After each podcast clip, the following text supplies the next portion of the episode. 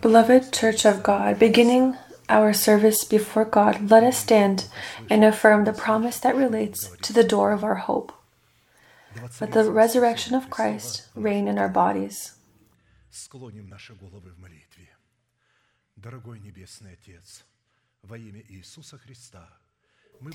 Let us bow our heads in prayer.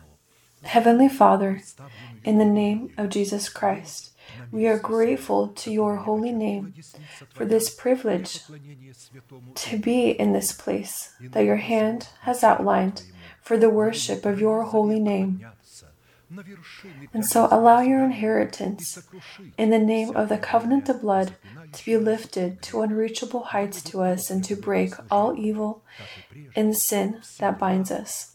May in this service be cursed, as before, all the works of devil, illnesses, poverty, premature death, demonic dependencies, all forms of fears, depression, destruction, covetousness, ignorance, all of this.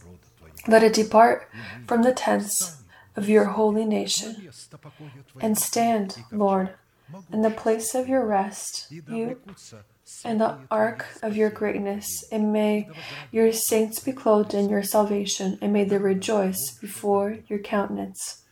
Give us more from your Spirit. Fill us with your Holy Spirit, and allow us to find your holy countenance. May the service be presented into your divine arms. Guide it with your uplifted hand. Almighty God, Father, Son, and Holy Spirit. Amen. May the Lord bless you. You may be seated. Thank you.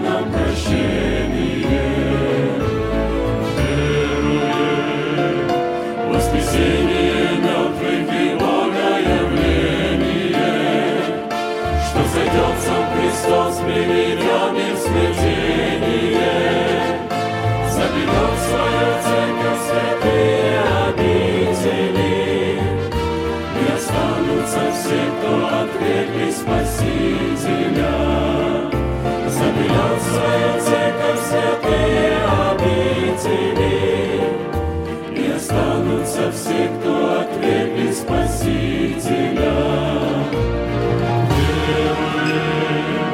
Справедлив наш Господь и его верные, что Иисус своей кровью явил искупление. Узы смерти побрал Он своим воскресением надежда и нашим спасение. Пусть смерти по правам своим воскресение. Стал для нас он надежда и нашим спасение. Веруем во единого Бога Творца Всемогущего,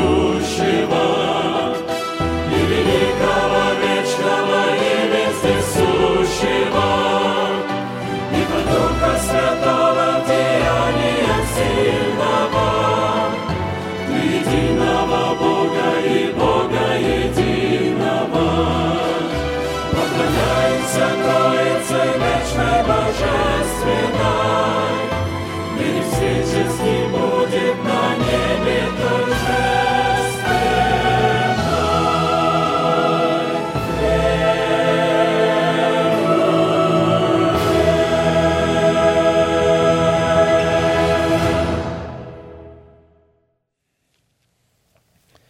Первое послание Тимофею, глава 6, стихи с 3 по 11.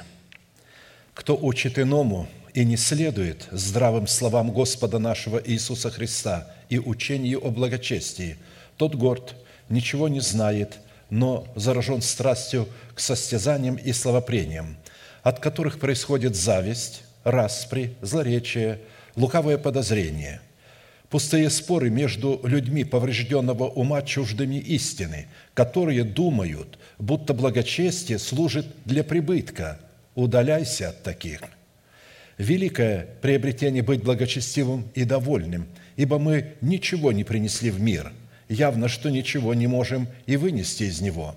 Имея пропитание и одежду, будем довольны, а желающие обогащаться – впадают в искушение и в сеть, и во многие безрассудные и вредные похоти, которые погружают людей в бедствие и пагубу. Ибо корень всех зол есть сребролюбие, которому, предавшись некоторые, уклонились от веры, и сами себя подвергли многим скорбям. Ты же, человек Божий, убегай всего, а преуспевай в правде, благочестии, вере, любви, терпении, кротости – само по себе желание обогащаться не ведет к кораблекрушению нашей веры, если наше желание контролируется и обуздывается нашим мышлением, обновленным духом нашего ума.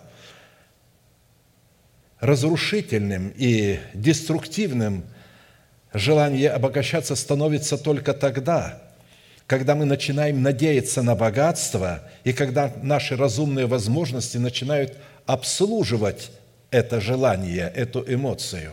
Надеющийся на богатство свое упадет, а праведники, как лист, будут зеленеть. Притча 11.28. Далее следует обратить внимание на тот фактор, что одна из составляющих великую тайну благочестия состоит в правильном отношении к деньгам. Исходя из норм Писания, благочестие – это истинное почитание Бога, выраженное в ревностном желании и неукоснительном исполнении Его заповедей, в котором человек отдает Богу то, чем он обладает, но что по праву принадлежит Богу. И когда человек удерживает или направляет свои десятины по своему усмотрению, он таким путем отвергает имеющуюся у него веру и добрую совесть, как мы прочли, имея веру и добрую совесть, которую некоторые, отвергнув, потерпели кораблекрушение в вере. Причина, по которой наша вера поставлена в зависимость от нашей доброй совести, состоит в том, что плодотворное сотрудничество нашей веры с верой Божией призвано функционировать, протекать и контролироваться не в области наших эмоций или наших чувств, а в формате информации, сокрытой в области нашего духа – это означает, что корабль нашей веры может преодолевать противные ветры и штормы наших плотских желаний при одном условии, когда наши желания, связанные и возбуждаемые нашими чувствами и эмоциями, будут поставлены в зависимость от нашего послушания информации, которая содержится в заповедях Бога. Поэтому возможной победе и возможном поражении в борьбе с врагами нашей веры и нашей совести, следует никогда не сбрасывать со счета и никогда не забывать одну непреложную закономерность, а именно то, что кораблекрушение нашей веры – это добровольное и совместное сотрудничество нашей совести с врагами нашей веры. В то время как победа над врагами нашей веры и нашей совести – это добровольное и совместное сотрудничество нашей веры с верой Божией, выраженное в нашем послушании Слову Божию, которое мы слышим через благовестие. Согласно версии Стронга, слово «отвергнуть», «отвергнуть», некоторые отвергнув веру и добрую совесть. Так вот, это слово или этот глагол «отвергнуть» в применении данного контекста означает производить что-то отрицательное в отношении своей веры и своей доброй совести, что непрестанно и непрерывно связано с такими действиями, как принимать решения не в пользу доброй совести, заменять главное чем-то второстепенным, вести нечистую торговлю, продавать истину за то, что не насыщает, продаваться ради насыщения своей похоти, продаваться из-за малодушия и страха, не обращать внимания на главное, отталкивать из-за нечистой ревности, отодвигать из зависти, отстранять из-за обиды, отклонять из-за обогащения, противостоять вере и доброй совести. Вот что такое отвергнув веру и добрую совесть. Таким образом, глагол «отвергнуть» практически является характеристикой корости и корыстолюбия, выраженной в жадности, скупости и искании своей личной выгоды. И чтобы бросить вызов желанию обогащаться и таким путем занести секиру над корнем всякого зла, необходимо чтить Бога десятинами и приношениями по установленному им уставу. И будем помнить, что именно отдавая десятины и приношения в дом хранилища, мы всякий раз утверждаем пред лицом Господним себя Его святыней, Его собственностью. А посему те люди, которые по каким-либо причинам, неважно по каким, а, игнорируют почтение Бога десятинами и приношениями, они отвергают добрую совесть, отвергают свою веру. И когда Писание говорит, они потерпели кораблекрушение в вере, это Бог видит, что они потерпели. Они этого не видят. Вот в чем беда. Если бы они увидели, что потерпели, то они могли бы покаяться. Они бы начали паниковать и говорить, Господи, ты посмотри, что произошло. Они этого не видят, потому что презрели истину, и поэтому им не дано слышать, после этого не дано видеть и не дано разуметь сердцем. И они не дано даже возможности обратиться к Богу, чтобы Он мог исцелить их от этого кораблекрушения веры. Поэтому лучше не допускать этого, нежели допустив, невозможно потом восстановить ее. Мы сейчас будем чтить Господа десятинами и приношениями, утверждая самих себя святыней Господней, чтя Его и выражая свою любовь и признавая Его неоспоримую власть. Отцу платить не надо ничего. Это означает, это песня, которую мы сейчас будем петь, это означает, что десятинные приношения, которыми мы чтим Бога, это не плата, это мы не платим Господу. Знаете, когда вы имеете э, долг, что-то взяли в долг, и у вас есть, и когда вы долг отдаете, вы же не платите человеку за работу какую-то, а вы отдаете долг, потому что это не ваши деньги, вам они даны были на время. Вот так и здесь.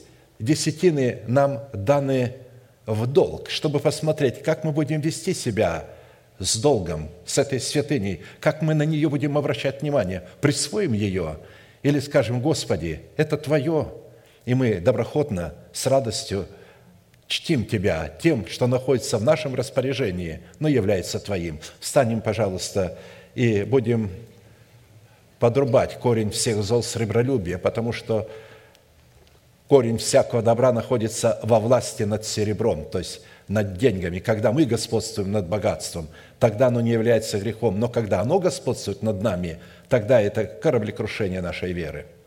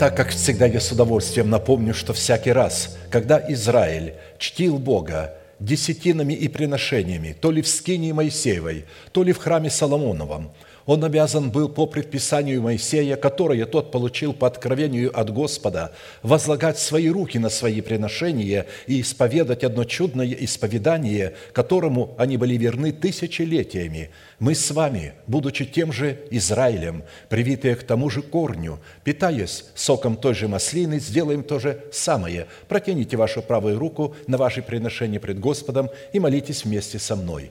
Небесный Отец – во имя Иисуса Христа я отделил десятины от дома моего и принес в Твой дом, чтобы в доме Твоем была пища.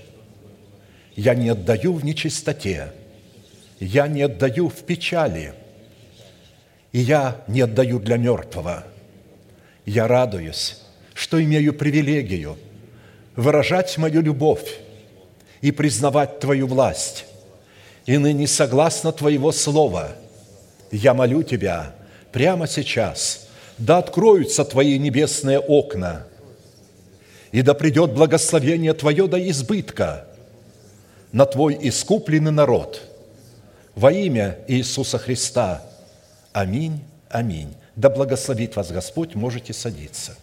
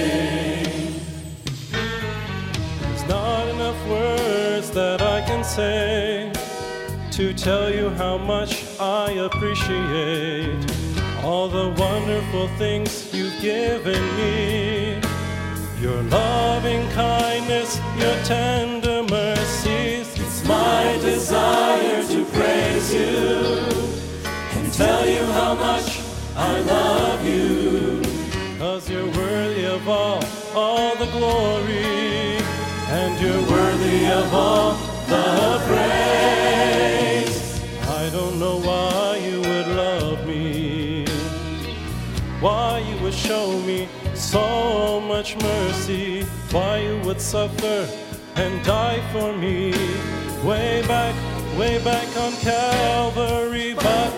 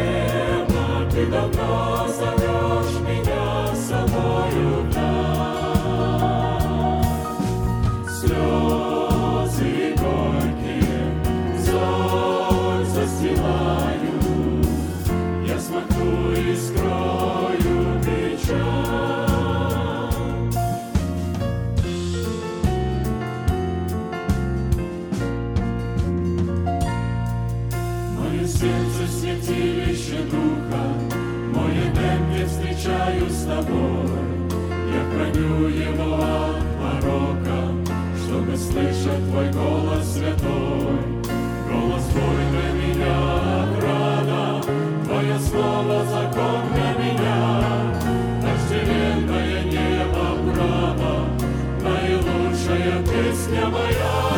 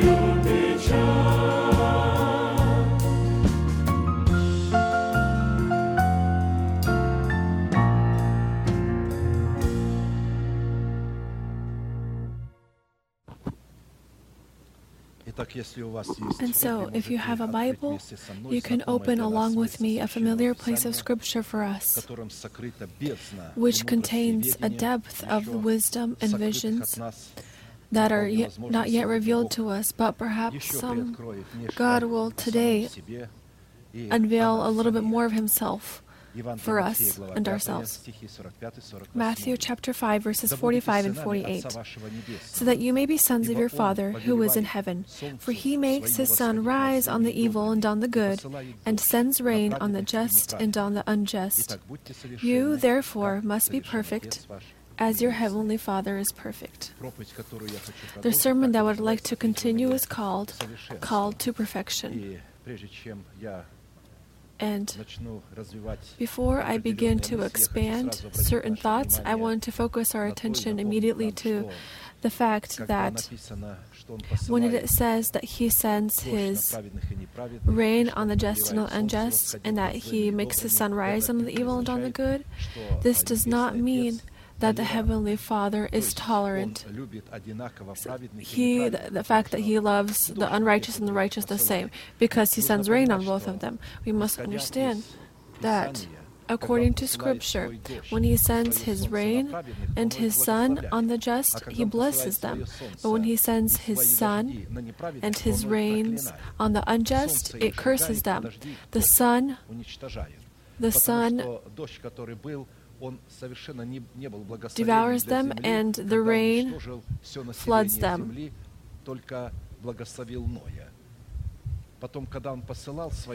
When he sent his rains after Noah, he blessed his nations.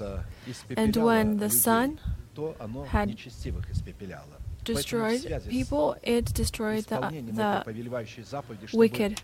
And based on these words, we must also with our sun rise on the evil and the good, and send our rain on the just and on the unjust, so that we could do what God does, so that we could be as Him, so we could be perfect.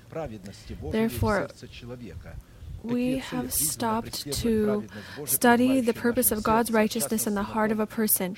What purpose is the righteousness of God in our heart intended to fulfill? Specifically, we have been studying the purpose of righteousness in the heart of man accepted by him in the broken tablets of testimony and affirmed in the new tablets of his heart. It gives God the right for us to not be heirs of the world or peace through the law like Abraham and his seed, but through righteousness of faith. Romans 4:13 For the promise that he would be heir of the peace was not to Abraham or to his seed through the law, but through the righteousness of faith. We have noted that heirs of peace are the riches in the heart of a person that contained all of the promises of God, that yield the purpose of righteousness or the goals of righteousness.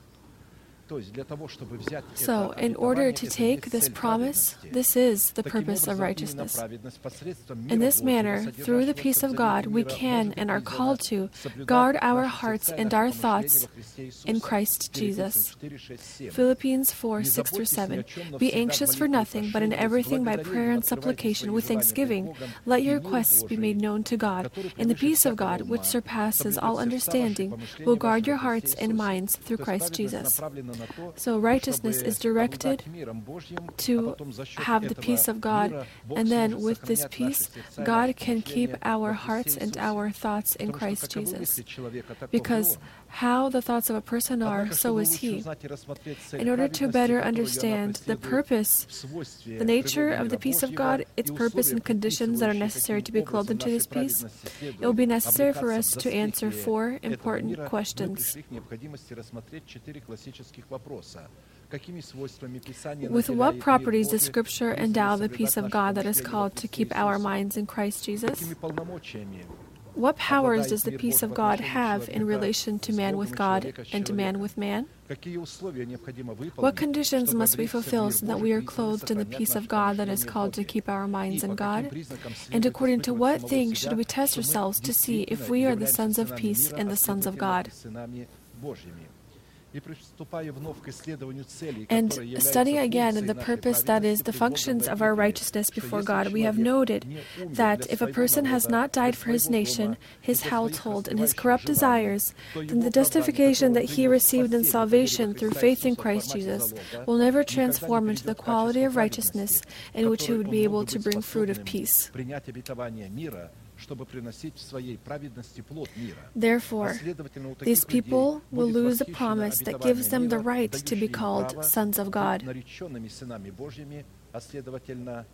And therefore, the right to salvation will be taken from them. Matthew 5 9 Blessed are the peacemakers, for they shall be called sons of God. So only people who have peace and who create peace will be called sons of God. The rest will perish. Although many had come, many are called, but few were chosen. Therefore, according to these words, the property of the peace of God in the heart of a person testifies that this kind of person is a peacemaker or the son of peace, which gives God the opportunity to give this kind of person the name of the virtue of the Son of God. Because the justification that a person received by the right of his birth from the seed of the word of truth was transformed into a quality of righteousness in which he became able to bring fruit of peace in his relationship with God and his surroundings. Hebrews chapter 12, verse 14. Pursue peace with all people and holiness, without which no one will see the Lord. We are referring to a kind of peace that can be created only in the boundaries of holiness or expressed in holiness, the limits of which are yielded by the commandments of God. If it is possible, as much as it depends on you, live peaceably with all men. Romans 12:18. We cannot be at peace with everyone. Peace that we show outside of the boundaries of holiness is lawlessness, for which we must pay the price of eternal life. It is impossible and a crime to have peace with the wicked who had accepted the truth at some point but then left their assembly and turned away from the holy commandments. Because the fact that they are resisting the words of the messengers of God established over them testifies of the loss of peace in their heart, and it refers them to the category of the wicked. But the wicked, Isaiah says, but the wicked are like the troubled sea when it cannot rest, whose water is cast to mire and dirt. There is no peace, says my God, for the wicked. So the wicked people will not be calmed by anything. Sometimes they comfort themselves for a short time when they do evil to righteous people. When they try to gossip about them and they see how they are suffering, this somehow comforts them inside because wicked people they always suffer because they have no peace in their heart. when there is no peace in the heart a person is always in suffering and we have already examined the first two questions. With what properties does Scripture endow the peace of God, and what purpose is the peace of God intended to fulfill in our relationship with God. Therefore, we will continue to study the third question. What conditions must be fulfilled so that in Christ we could be clothed in the inheritance of the covenant of peace contained in the laws, prophets, and psalms? And in a certain format, we have already studied two conditions that we must fulfill and have stopped to study the third condition. But I will remind you the first condition for the right to be clothed in the peace of God that is intended to keep our thoughts in Christ Jesus is comprised of departing from evil and doing good. Depart from evil and do good, seek peace and pursue it. Psalms 34:14. So, in order to receive the right to follow after peace, we must depart from evil and do good. And we have noted that there is a difference between departing from evil and confronting evil. We depart from evil when evil meets us, but we do not carry responsibility for that evil that occurs before us, because we do not carry responsibility for these realms. But we confront evil when this evil begins to expand in the limits of our responsibility. Then we have to confront it and withstand it. The second condition for the right to be clothed in the peace of God that is intended to keep our thinking in Christ Jesus is in fulfilling the conditions for the right to have a turban made out of linen on our head. I will not return to this because we had spent a lot of time on this point. The third condition. The third condition for the right to be clothed in the peace of God that is intended to keep our thinking in Christ Jesus is in building ourselves into a firm spirit. Isaiah 26 3. You will keep him in perfect peace, whose mind is stayed on you, because he trusts in you. You see here, there is a price here that must be paid. For God to keep us in His perfect peace, we need to be firm in spirit. In order to be firm in spirit, we have to trust in Him. And based on these words, the price for the right to be clothed in the peace of God that is able to keep our thoughts in Christ Jesus is in fulfilling certain conditions that will allow us to build ourselves into a firm spirit. Because only a person God has promised to keep in perfect peace only a person with a firm spirit. He will not keep in his peace people who do not have a firm spirit. And if you have noticed in this verse, firmness of the spirit is one of the definitions and evidences that this person trusts in God. Furthermore, in these words, a person who has a firm spirit in which he receives the opportunity in any circumstances to trust in the word that comes from the mouth of God, Scripture defines and views this kind of person, clothed in perfection that is inherent to the Heavenly Father, in which we are called to be clothed.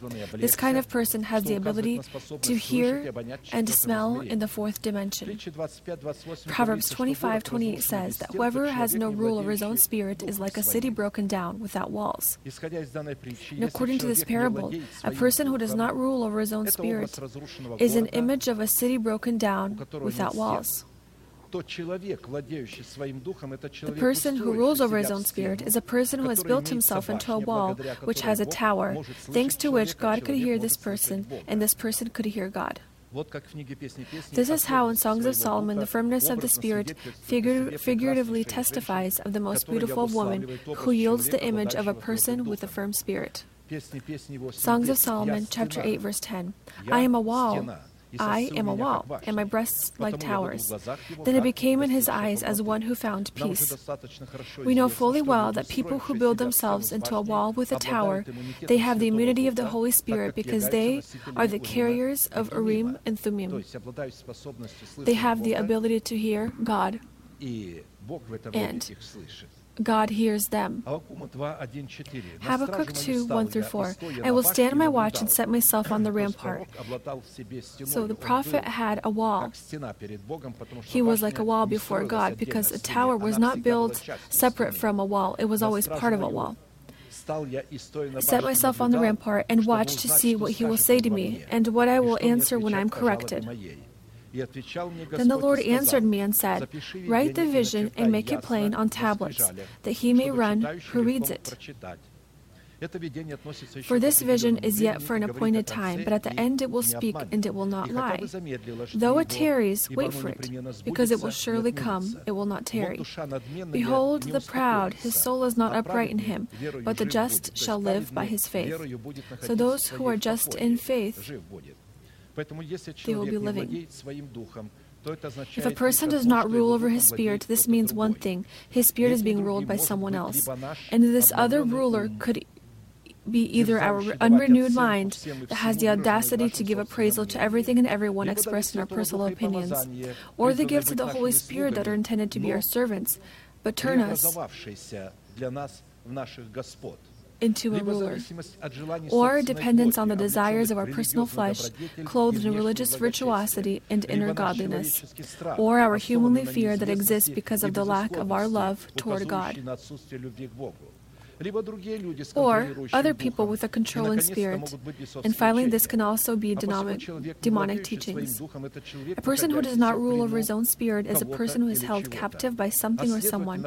Therefore, he does not worship God, but that ruler by which he is held captive. Because of this, the state of a person who does not rule over his own spirit or have a firm spirit is defined by Scripture as idolatry. Based on this, we should note that a person who does not rule over his own spirit will be unable to worship the Heavenly Father in spirit and truth, because he does not distinguish the idol from God, and all of his advances that are made by him in his religious deeds will be viewed by Scripture as an expression of disobedience, unfaithfulness, and witchcraft. Here's an example, 1 Samuel chapter 15 verses 22 to 23. So Samuel said to Saul, "Has the Lord as great delight in burnt offerings and sacrifices as in obeying the voice of the Lord? He thought that he was bringing this sacrifice to God. He did not even think he was bringing it to an idol. He brought a sacrifice before the intended time that was established by Samuel. Samuel was supposed to bring it. Samuel was supposed to bring this sacrifice. He said, Wait for me seven days. But Saul did not wait for seven days because the Philistines had come, and out of the fear that the people began to run away and the Philistines had surrounded him, he had the audacity to bring a sacrifice. And here Samuel comes on the second, seventh day and he says, What have you done? Why did you not fulfill the word of the Lord? And Saul says, I fulfilled the word of God. But people begin to run away. The Philistines come, came, and you did not come. Samuel said, I did not promise I would come. I said, I promised I will come on the seventh day. But he brought the sacrifice Saul did on the sixth day, and he did not fulfill the command of the Lord. And so Samuel says, Has the Lord as great delight in burnt offerings and sacrifices as in obeying the voice of the Lord? Obeying is better than sacrifice, and to heed than the fat of rams. For rebellion is a sin as of witchcraft. Pay attention here sacrifice of disobedience. He brings it to God, but it is brought not according to the law, and it is witchcraft. And furthermore, and stubbornness is as iniquity and idolatry. Because he rejected the word of the Lord, he also has rejected you from being king. Take a look at what had occurred here. A person has gained the right of a king, God could hear him. And he could hear God. And he had disobeyed this state. He had disobeyed the Urim of God that could answer to him. If Saul were to have a firm spirit, then he would not have lost his trust in God, and he would have shown and he would have shown obedience to Samuel. But Saul was ruled by fear over fear of the Philistines. Philistines is an uncircumcised nation. Scripture sees the uncircumcised Philistines as uncircumcised thoughts that bring a person to fear. Instead of trusting in God, thoughts begin to take over them. And when these thoughts had surrounded him, he used his own opinion how he should serve God. In this manner, he brought God a sacrifice that was against the time that was intended by Samuel. God viewed his sacrifice as a kind of disobedience that was yielded by witchcraft and a kind of resistance that was yielded by idolatry. Therefore, the uncircumcised Philistines that brought Saul to fear is an image of an uncircumcised heart which points to the lack of a correct relationship with God founded on the covenant of peace. He had uncircumcised of the flesh, but he did not circumcise his heart. If his heart would have been circumcised, an uncircumcised thought would not be able to enter. An uncircumcised thought only enters into the heart because there is a place for it, because there is an, a, a circumcised heart. Therefore, a person who does not rule over his spirit is a person with an uncircumcised heart and ears that always resist the Holy Spirit in the people who are sent by God. Because every time and in everything they will have their own opinion and sacrifices which will never depend on the outlook of Samuel, obedience to whom is viewed by Scripture as an image of a turban made from linen. It is specifically for this reason that God continues to search for people who are able to worship Him in spirit and truth, or rather, people who rule over their spirit or have a firm spirit. John chapter 4, verses 19 to 24. The woman said to him, Sir, I perceive that you are a prophet. Our fathers worshipped on the, this mountain, and you Jews say that in Jerusalem is the place where one ought to worship. Jesus said to her, Believe me, woman, believe me, the hour is coming when you will neither on the this mountain nor in Jerusalem worship the Father. You worship what you do not know. We know what we worship, for salvation is of the Jews. But the hour is coming and now is when the true worshippers. So, when Christ had come into this earth, being clothed into man, this time had come, when the true worshippers will worship the Father in spirit and truth, for the Father is seeking such to worship him. God is spirit, and those who worship him must worship in spirit and truth. Pay attention, and these words, worshiping the Father in spirit and truth, on one hand, is tied to the knowledge of who we are worshiping, or rather, what we are dependent on in our spirit. The words you worship what you do not know means you do not know who or what you are dependent on, because we depend. We have trust in what we depend on. On the other hand, worshiping the Father in spirit and truth is tied to our relationship to the source of our salvation, which in this case is yielded by the source of Judaism, not Mount Gerizim or Mount Zion, literally Jerusalem, but the source of Judaism. Because according to the words of Christ, Salvation is of the Jews, and in this case, Jews does not mean our partaking to the tribe of Judah, but our proclaiming and partaking to the faith teaching that is contained in true Judaism. Romans 2 28 through 21. Apostle Paul writes, For he is not a Jew who is one outwardly, nor is circumcision that which is outward in the flesh, but he is a Jew who is one inwardly, and circumcision is that of the heart in the spirit, not in the letter, whose praise is not from men, but from God. The foundational faith teaching that is yielded in Judaism consists of the adoption of man through redemption. This is how Apostle Paul, through inspiration from the Holy Spirit in one of his sermons, formulated the core of Judaism. Acts chapter 13, verses 37 through 39. But he whom God raised up saw no corruption. Therefore, let it be known to you, brethren, that through this man is preached to you the forgiveness of sins. And by him, everyone who believes is justified from all things from which you could not be justified by the law of Moses. This is how Apostle John formulated the core of Judaism in his letter or his revelation that was given to him by God. He, in two different places of scriptures, in the letter and the revelations, he, he described what Judaism is.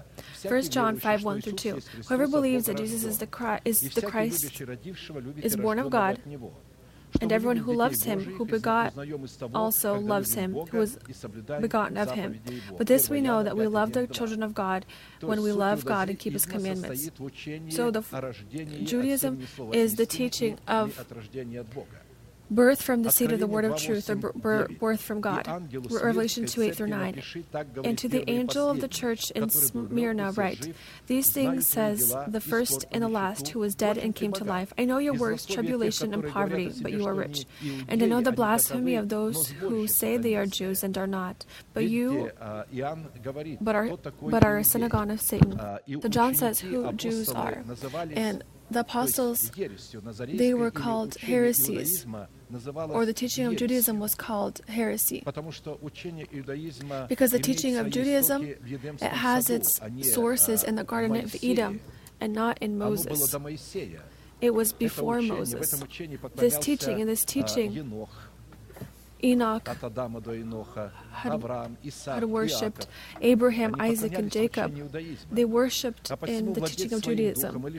To rule over our spirit or to worship the Father in spirit and truth means to have perfect peace in our heart or to practice the righteousness of God in our thinking. To rule over our spirit or to be a firm, our spirit in Christ Jesus, we will need to remember the properties of the nature and purpose of our reborn spirit. We know that the spirit of man contains three substances. This is the conscience, the intuition, and worship. The conscience of man is given to man by God. It's his second eye.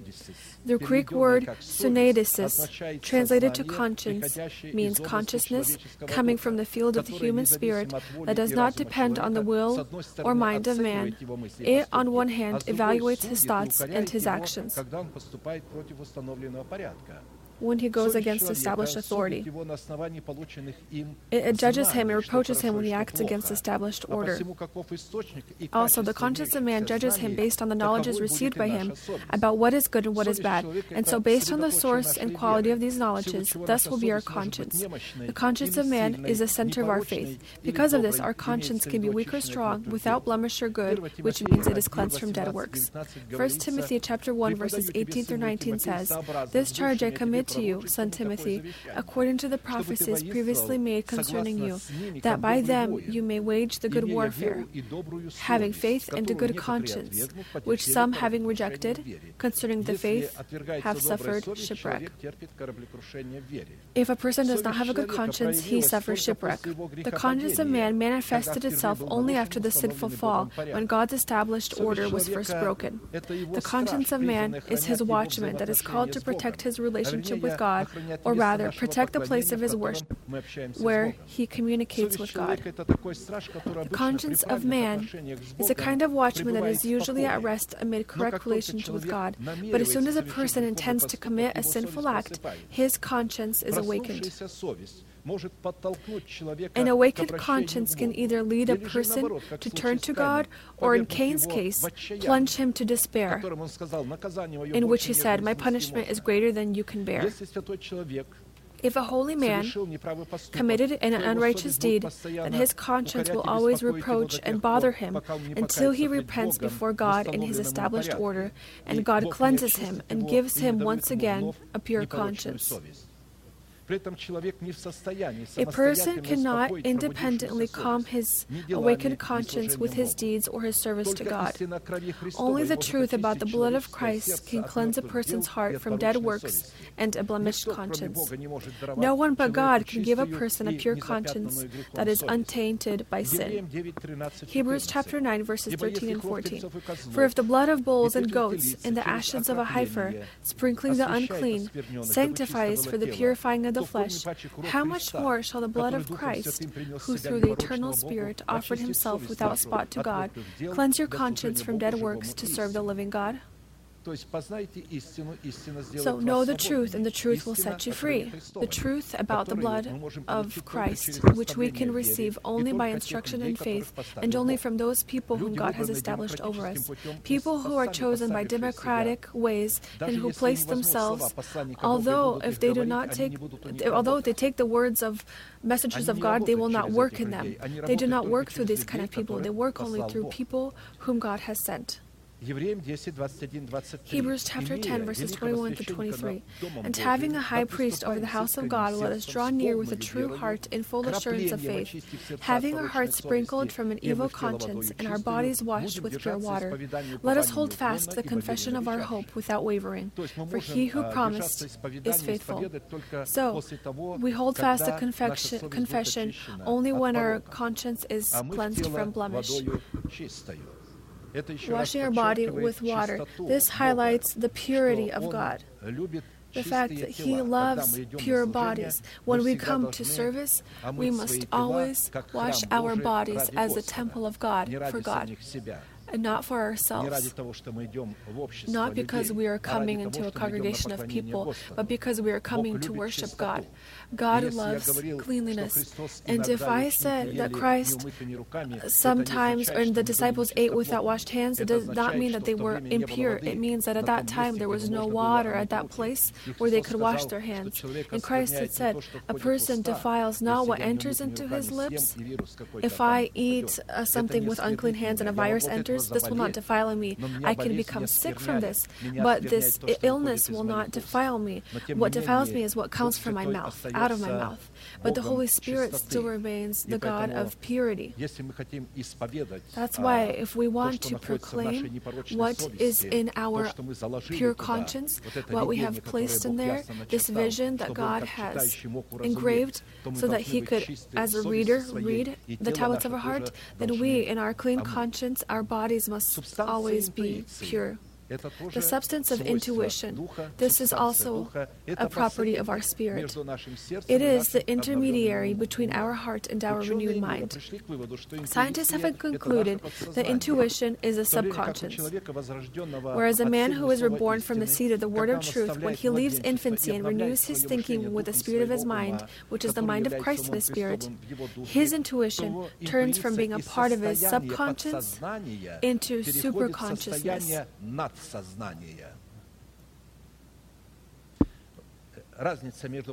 There is a difference between subconscious and superconsciousness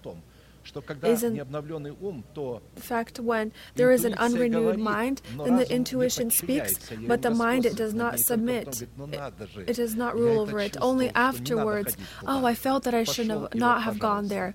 I went there, and look what has happened. Sometimes a person he obey, he listens, he does not go, and there is something occurs. Everyone dies, and he says, "Wow." Good thing that I listened to my inner inner voice. This is the intuition, this feeling. Some people whose mind is not renewed, their conscience.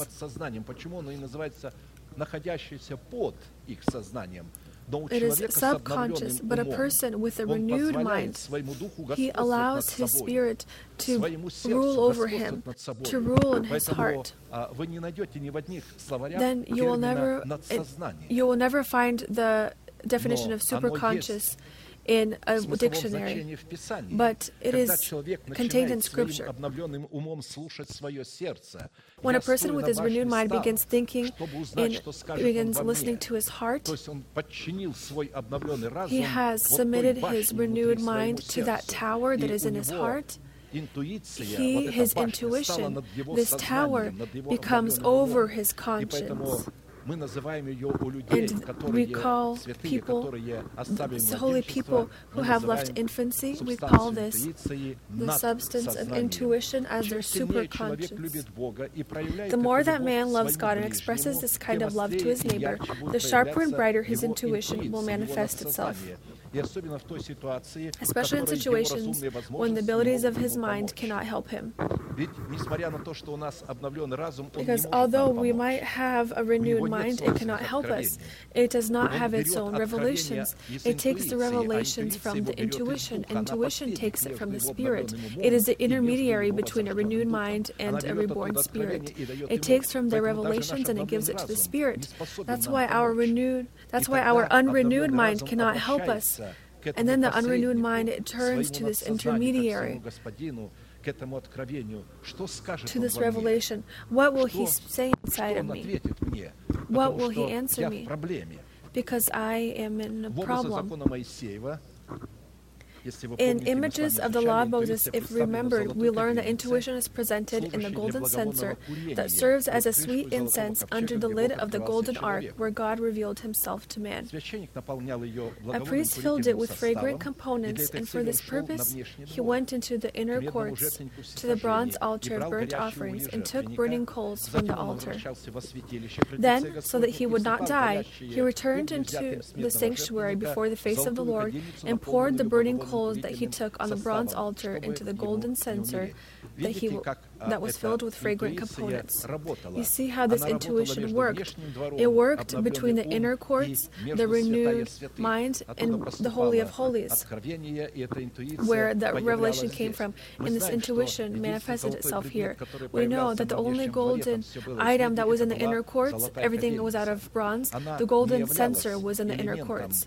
It was not an element of the inner courts. It was a representative of the Spirit. This was the revelation of Urim that came into a renewed mind. The substance of worship, the next last substance, we have three substances.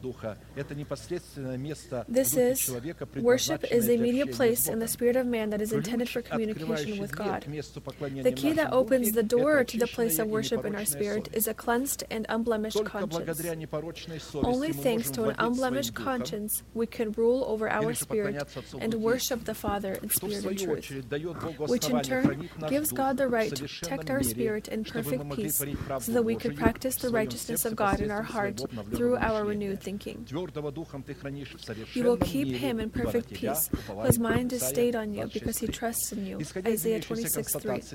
According to these words, evidence that we have a firm spirit or that we are ruling over our spirit and in submission to perfect peace which could not be destroyed even the powers of darkness rise against us. It is our trust in God. Because firmness of the spirit or the ability to rule over our spirit completely depends on our trust in God and the fact that God is faithful to His word and is vigilant over His word. The virtue of trust is a kind of quality that is the result or the action of our knowledge of who God is for us and what He has done for us. In this case, a prayer that does not list the words of God that were done by Him for our trust is evidence of the lack of our trust in God. Therefore, it is evidence that we lack a firm spirit. A prayer that lacks trust in God is not accepted by God and does not find favor in His eyes. Because listing the works of God made by God for the trust of God in man is none other than the thanksgiving of man to which God immediately answers with his own thanksgiving. Apostle Apostle John, providing a definition for this kind of relationship between God and man, formulated it with these words. And of his fullness we have all received and grace for grace. In the original, it says grace for grace. As far as we know, we oftentimes bring this place of scripture. One of the meanings of the word grace is gratitude or thanksgiving. And in the original text, the meaning of this verse is And from the fullness of his abilities, we have reaped the thanksgiving of God for the sowed thanksgiving of God. In other words, to reap the thanksgiving of God in the subject of His grace, it is necessary to sow thanksgiving to God for His deeds that He had done for us when we were still sinners in order to define and expand the abilities that are related to trust in God, we will turn to another prayer of David in which he uses trust in God as an argument or evidence It gives him the right to receive an answer to his supplications in prayer. Psalms 141, 8 through 9. But my eyes are upon you, O God, the Lord, and you I take refuge. Do not leave my soul destitute. Keep me from the snares that have laid for they have laid for me from the traps of the workers of iniquity. The meaning of this phrase means that, on one hand, a prayer that does not contain an element of trust in God will turn our eyes to anything but God, because we direct our eyes only on what we trust in. On the other hand, trust in God gives God the foundation to fulfill our needs and protect us from the snares and traps of the workers of iniquity. часто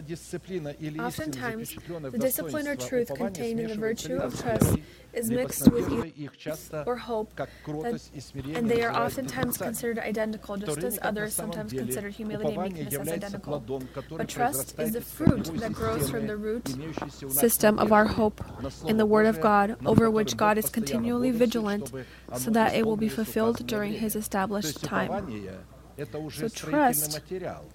it is the building material. It is built on something. There must be a foundation for trust. If there is no foundation, what will you have trust in? There has to be a foundation, and this foundation is hope in God. Just as meekness builds and gives birth to humility, the same way faith bound to hope builds and gives birth to trust. Therefore, just as we have noted on numerous occasions, we can trust only what we believe in and what we have hope in. Because to trust in something means to rely on something, to lean on something, to look at something, and to build our structure on something.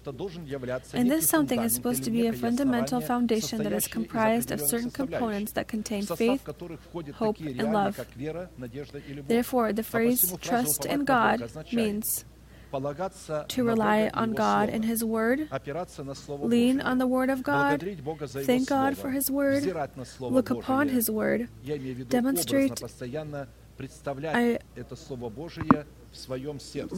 meditating upon this Word of God, demonstrate our hope and trust in the Word of God, build our structure on the Word of God, make the Word of God our shield and protection, and make the Word of God our refuge and strength.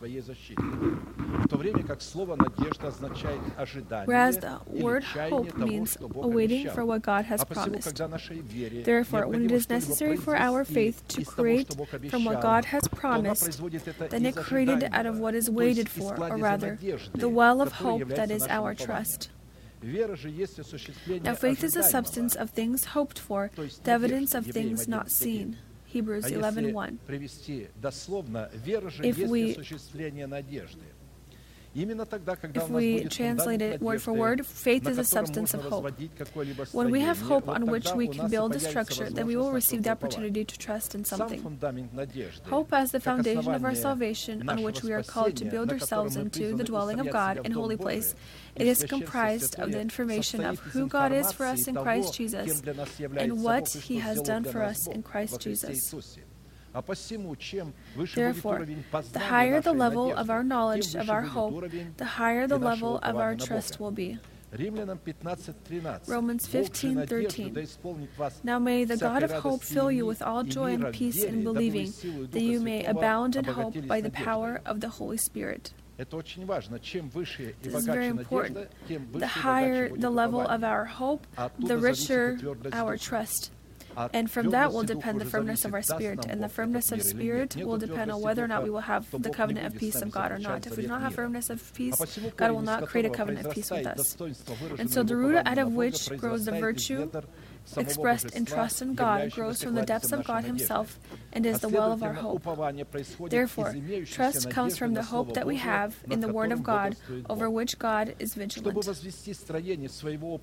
build the structure of our trust on hope in God, it is necessary for us to be vigilant over the Word of God that abides in our hearts and over which God is vigilant. Considering that during these end times we talk a lot about the need to trust in God, I will quickly remind you about the source or the vessel out of which trust in God flows, which will allow us the opportunity to gain firmness of our spirit. And for God, firmness of our spirit gives the ability and foundation to clothe us into the perfection of His peace, to keep our hearts and our thoughts in Christ Jesus. First, Trust in God that brings firmness to our spirit grows from hope in God and the fact that God in time will fulfill for us His good word and clothe us into the perfection of His peace. Jeremiah 17 7. From, Blessed is the man who trusts in the Lord and whose hope is in the Lord. From these notes, we know that a person can be blessed from God only when his trust in God is founded in hope in God. Hope and trust in God is to rely and trust in His Word, which yields our hope and our trust in God. And this means to be vigilant over the Word of God, in which we abide and which dwells in our heart. So, being vigilant, being watchmen, the Word of God in our heart, so that no one could steal it. Because many people, many demons who want, they want to steal this word. And the head of these people, these demons, is our sinful nature, our desires. They lead this darkness to steal the word of God from our heart. and We're supposed to be vigilant to not allow our flesh the right to, appe- to appeal to our nation, our household, and our desires. We're supposed to against the flesh that we are founded on the Word of God. Scripture says, Thus is so.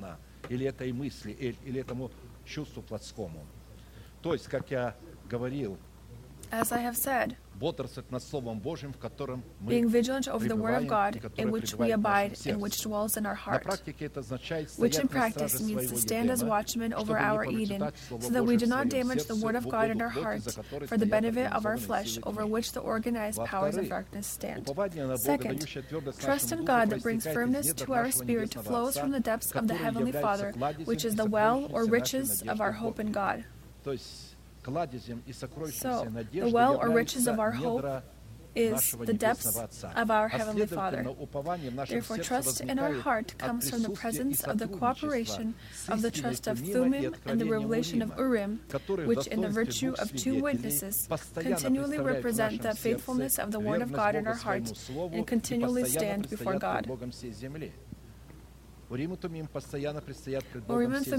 always stand before God of all the earth. When they are in our hearts, they represent the Word of God, and they say, be calm. God is vigilant over His word. Do not be afraid. You do not need to worry.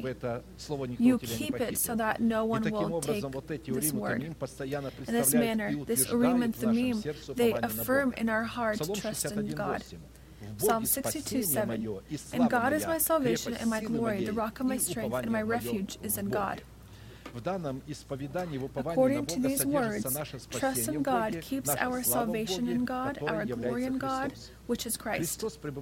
Christ abiding in our heart, in the virtue of truth, is the presence of Thummim in our heart. The Holy Spirit abiding in our heart, in the virtue of the strength of our power, is the presence of the revelation of Urim. And we will remember that our trust in God gains us the legal power and clothes us into its powers that give firmness to our spirit Spirit, under the condition that we proclaim our trust in God as the faith of our heart. And this kind of proclamation of the trust in our heart in God gives God the foundation to clothe us into the perfection of His peace. In this manner, it gives us the legal right, on one hand, to be called the sons of God. Blessed are the peacemakers. And this is only when He will clothe us into His peace. And on the other hand, it will give us the right to enter into His presence in the virtue of His intercessors. We must always test ourselves and check to see if the perfect peace of God abides in our heart, which can be affirmed in our heart as the result of our trust in God. And therefore, the category of people that call themselves saved but are unable to demonstrate in their worship the results of their trust in God and the perfect peace of God that is intended to abide in their hearts, these are people who lie to themselves. Third,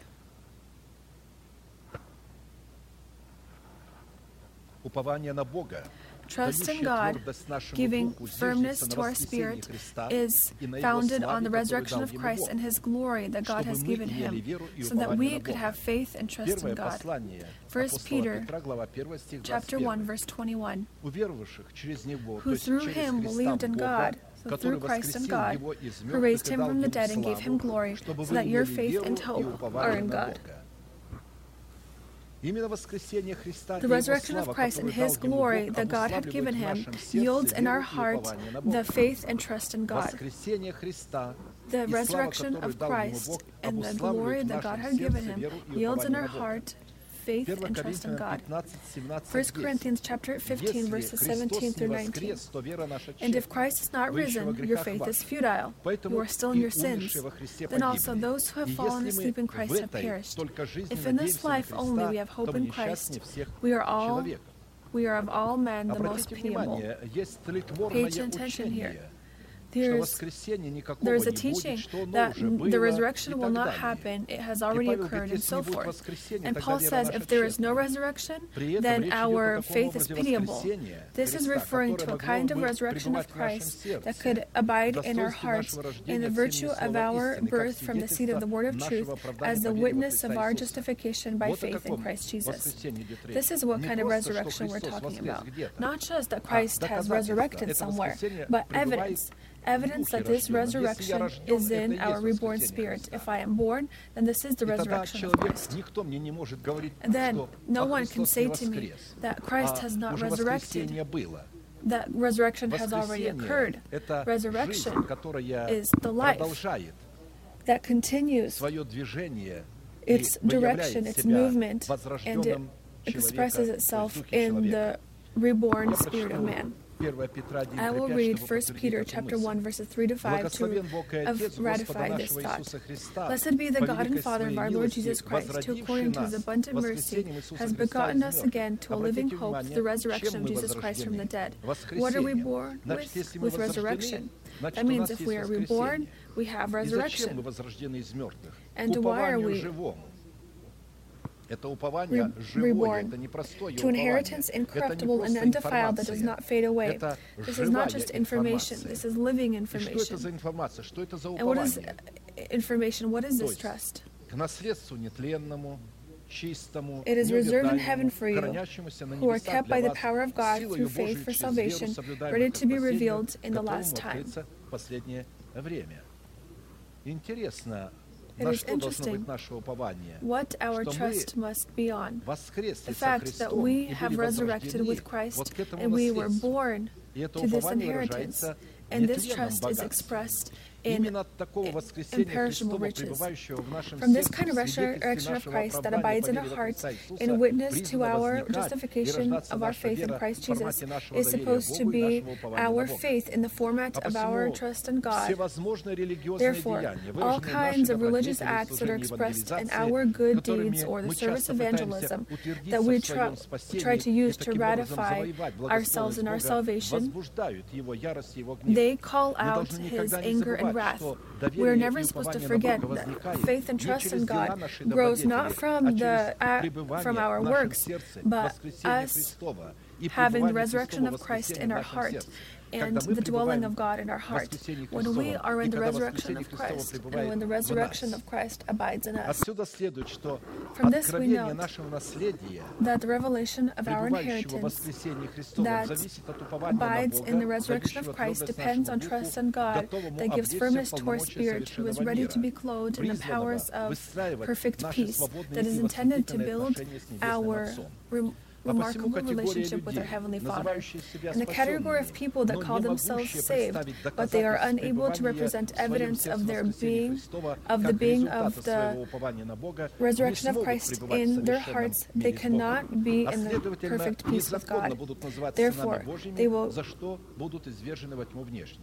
unlawfully be called sons of God, for which they will be destroyed. Fourth, trust in God giving firmness to our spirit, flows from the judgments of God that defines good and evil and provides retribution for doing good and doing evil. Psalms 119:43. And take not the word of truth utterly out of my mouth, for I have hoped in your ordinances. I've hoped in your ordinances. And we know that firmness of the Spirit is given for trust and for firmness of spirit, God makes with us a covenant of peace.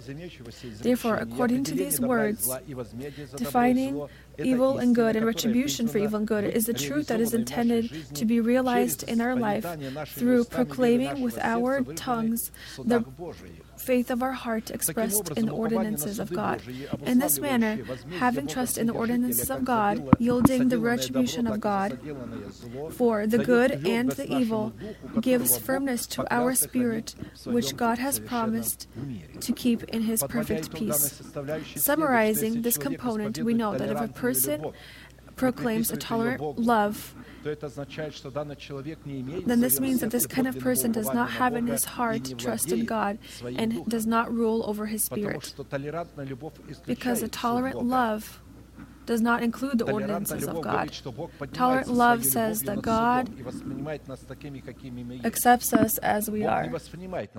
God does not accept us just as we are. He accepts us just as He is. He has done everything so that we can be just as Him. And He has He wants us to be like Him. He wants to communicate only with those who are like Him. Do not lie to people that God looks at us just as we are. It is when we come to Him we are supposed to understand that we come to Him as we are. We're supposed to. When we come as, to Him as we are, that means that we, we confess our sins so that He can make us just as He is. Therefore, God will not protect a person in His perfect peace if this kind of person does, if this kind of person confesses or proclaims a tolerant love. Fifth, trust in God, giving firmness to our spirit, grows from the information contained in Scripture. Psalms 135. I wait for the Lord, my soul waits, and in His word I do trust. That's why, according to these words, we know that the word of Scripture, on which we have trusted and on which we have hope in, it is the foundation for our trust in God and it gives firmness to our spirit. To God, hope in His Word gives the foundation to keep this kind of person in His perfect peace. Therefore, in this case, I will want to repeat the fact and proclaim one unchanging truth that I oftentimes proclaim. A person who has trust in the Word of God that abides in his heart and who is in the truth of the Word of God, he can stand as watchman of this truth in his heart. This kind of relationship to the Word of God abiding in his heart gives him the foundation and ability to be affirmed in his spirit and God. And for God, it gives the foundation to keep this kind of person in his perfect peace. Six, trust in God, giving firmness to the Spirit, comes from looking upon God with the eyes of our heart. Psalms 141 8. But my eyes are upon you, O Lord, the Lord, O God, the Lord. In you I take refuge. Do not leave my soul destitute. We know that we are created by God with the fact that what we will look at with the eyes of our heart. And what we will focus our the heart, the eyes of our heart on, it will hold us captive and transform us into its image. In this manner, it will become our trust, our worship, and our deity. Therefore, God turns to his nation, saying, Isaiah 51 1 3, Listen to me, you who follow after righteousness. You who seek the Lord, look to the rock from which you were hewn, and to the hole from the pit to which you were dug. Look to Abraham your father and to Sarah who bore you, for I called him alone and blessed him and increased him. For the Lord will comfort Zion. So, so comfort will come when we look at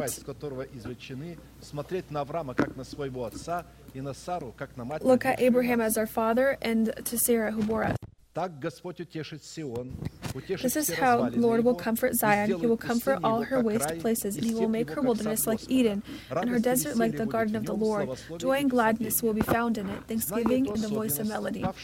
Knowing this, the fallen cherubim in the face of the snake, he seduced the woman to the tree that was forbidden. When she looked at the tree, she was clothed in disobedience to God, and her hope in eating fruits of the tree of life reoriented her hope in eating the tree, from the tree of knowledge of good and evil. To have trust in God, Apostle Paul wrote of himself and about those who took example from him.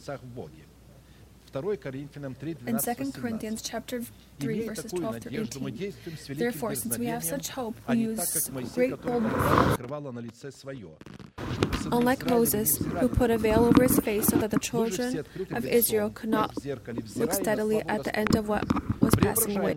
But we all, with unveiled face, beholding as in a mirror of the glory of the Lord, are being transformed into the same image from glory to glory just as by the Spirit of the Lord. The glory of God that we must look upon, which is the hope of our trust, it is being the being of Christ in us, not as a guest, but as the Lord and ruler of our life. To them God willed to make known that are the riches of the glory of this mystery among the Gentiles, which is Christ in you, the hope of glory. Colossians 1:27. Sometimes people say, How do we look upon glory? What is this glory? Glory is Christ in you. This is the Word of God. This is His teaching. Because Christ abides in us in the subject of the truth of Thummim. And when we look upon the Word of God in our heart, we look at this glory. We are always supposed to look upon this glory. If it does not exist, when I say the word and if you have not read it, you will not understand me. You must very remember places of scripture and read scripture when the spirit holy spirit speaks through me these passages will come be brought forth in you. you're supposed to place them in your hearts and the holy spirit will unveil his revelations to you the dwelling of Christ in our heart in the truth of Thummim and the revelations of Urim that represents the interest of Thummim, because Urim comes for what reason? It, the revelation comes from what? To unveil the truth of Thummim, to unveil the truth that we have placed in our hearts. It places a responsibility over us. So when Christ is in us, this allows us to have a responsibility to represent the interests of the will of God for the heavens, earth, and hell. This is our role. The role of God is when we look upon Him, He clothes us into the perfection of His peace, which gives us the right to run to God. So we have we look upon Him. For God, it gives this gives him the right to give us his peace so that we can run to him. Therefore, when a person looks not on God, but the gifts of the Holy Spirit, to anointing and to the blessings of God, they are transformed to him as idols, which he begins to search for. They become idols for him, anointing blessings of God. They become idols. Take a look. God has blessed Israel with gold and silver. This was the blessing of God. But instead of searching for God, they made an, a golden idol and they began to bow down to him. So, see, the gifts of God can become an idol. They are intended to be our servants and not our gods. We must not bow down to them. Therefore, at the end of result, as the end result, this kind of person will look as a city with destroyed walls. Because of this, this person will lose his salvation that he had received by the gift of his grace, redemption in Christ Jesus. Because the lack of trust in God means that God will not have the foundation to keep this person from perdition. 7.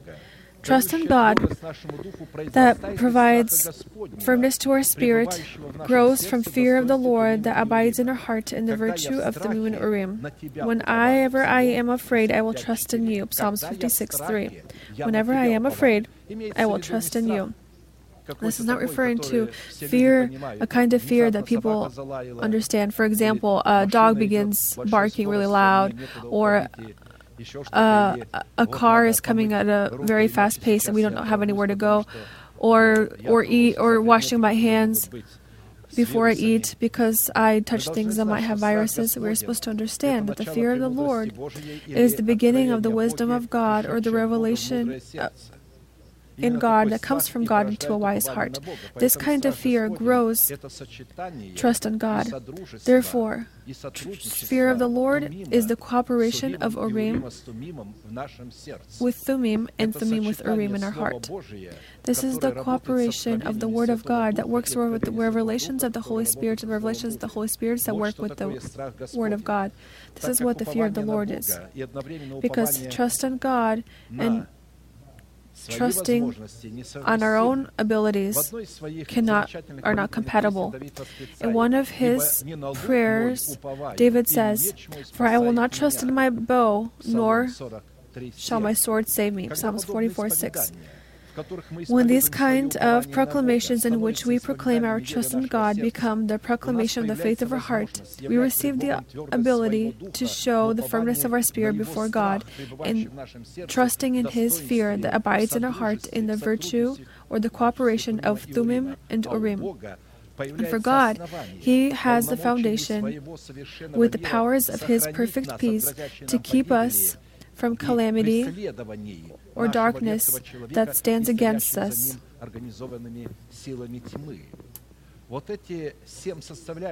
These seven components, there are more of them, but these seven components are enough to understand what trust is and where it comes from, and what God will do with us.